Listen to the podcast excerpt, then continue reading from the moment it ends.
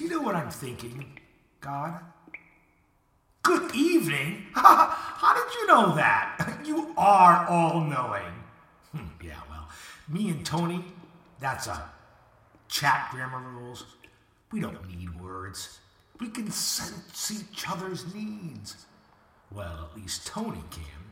Hey, look, speaking of needs, ah, transition.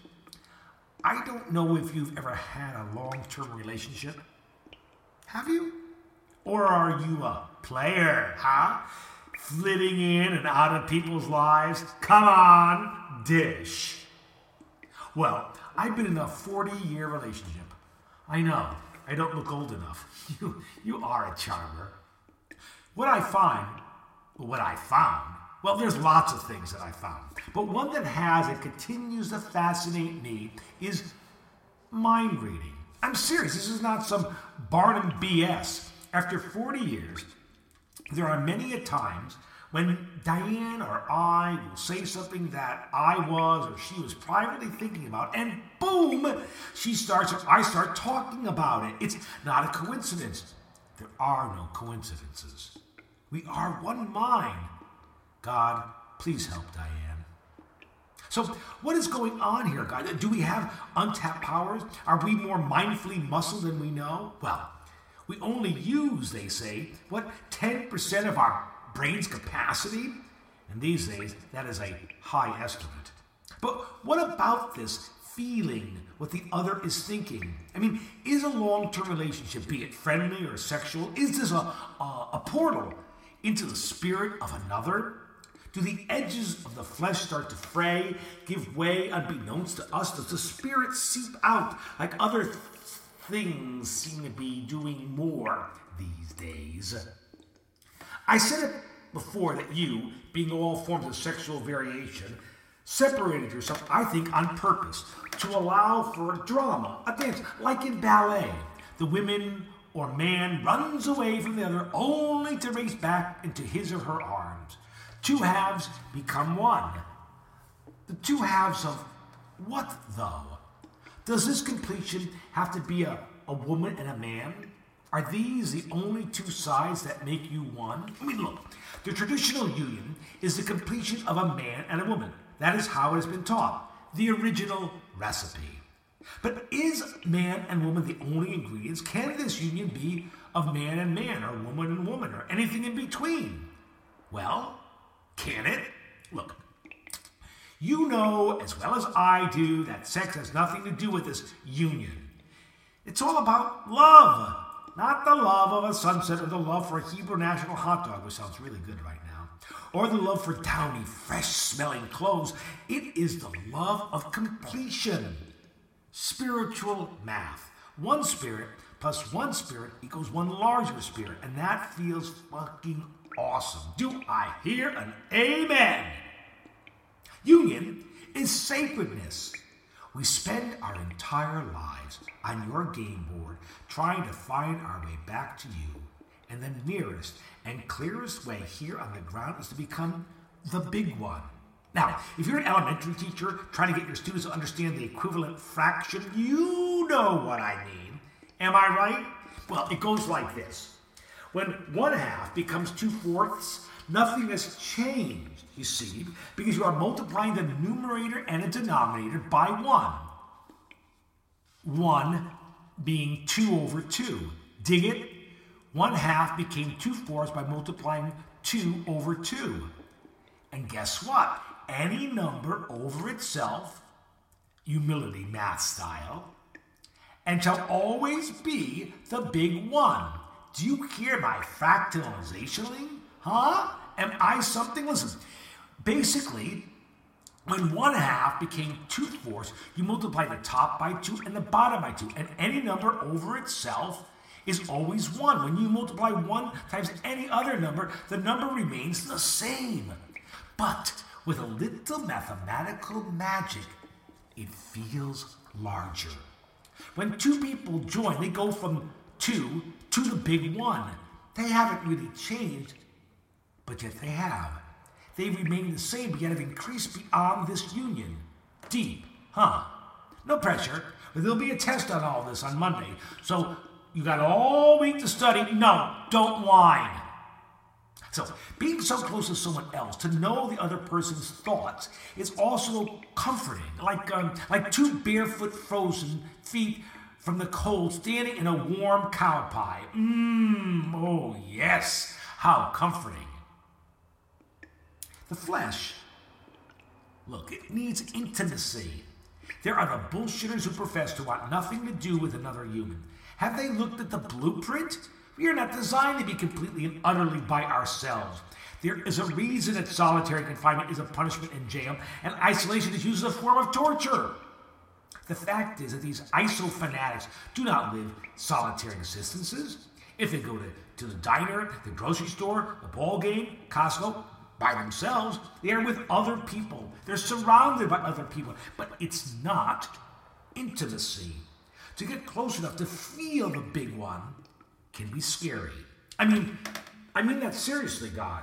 To feel something too powerful to flesh to keep contained, like organs, you know, it makes you highly unsettled.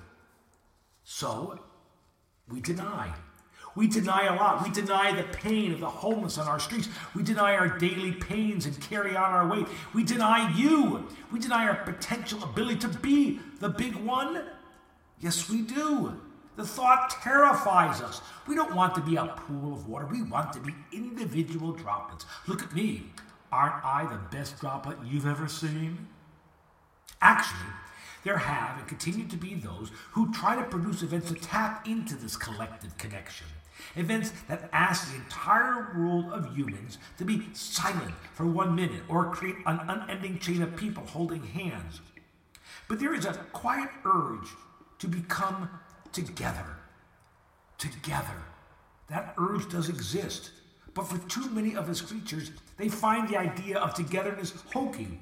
If growing up and taking responsibility is hokey, then I advise you to tattoo the word hokey on your chest backwards. Here you go, Miss Prine.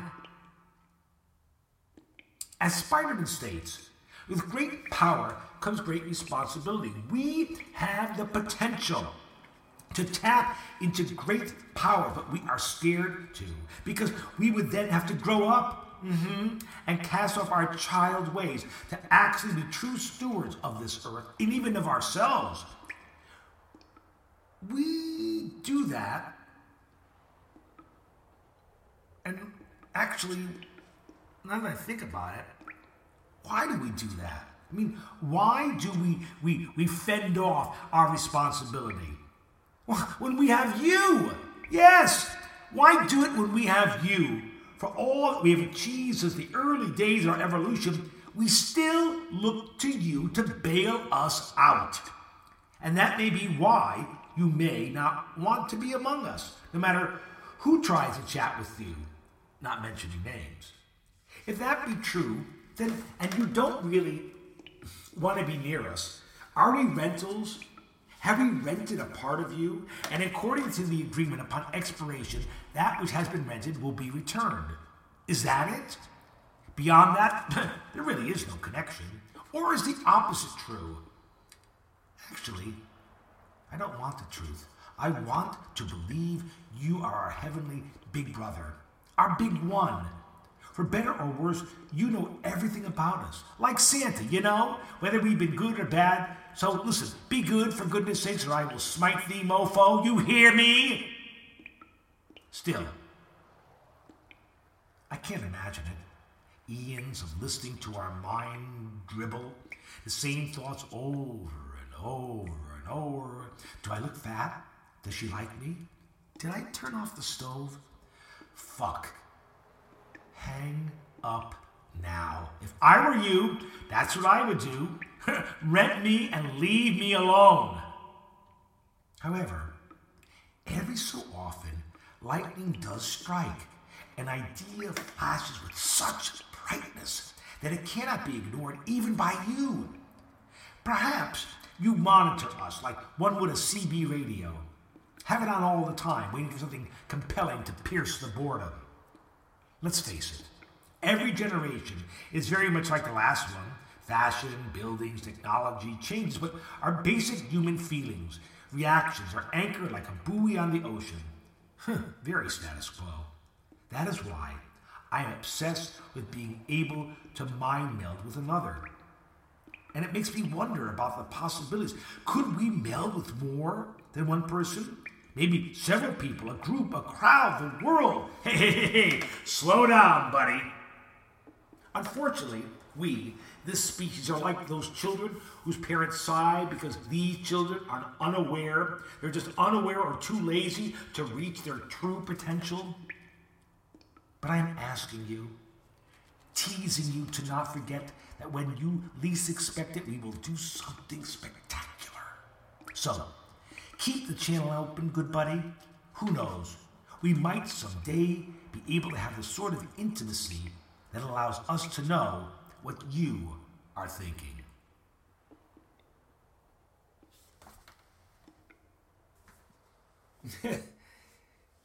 well, here's one for you, God. I don't want you to read my mind, You can go ahead and guess, that's fine, but I don't want you to read my mind. The thoughts I have, the places I go, they're just for me, I ain't your radio. My mind can be thinking hide and seeking low, see that bubble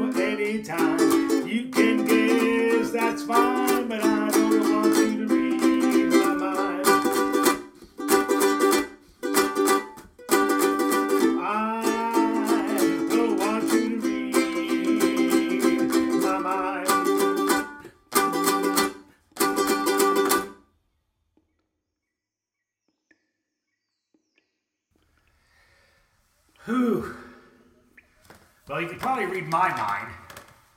It's that time of the night. Time for me to go to bed. The babysitter said. well, I always appreciate you listening.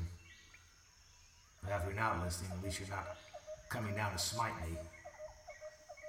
Well, I won't take that last thought to bed with me. I won't get to sleep. Anyway. Night, God.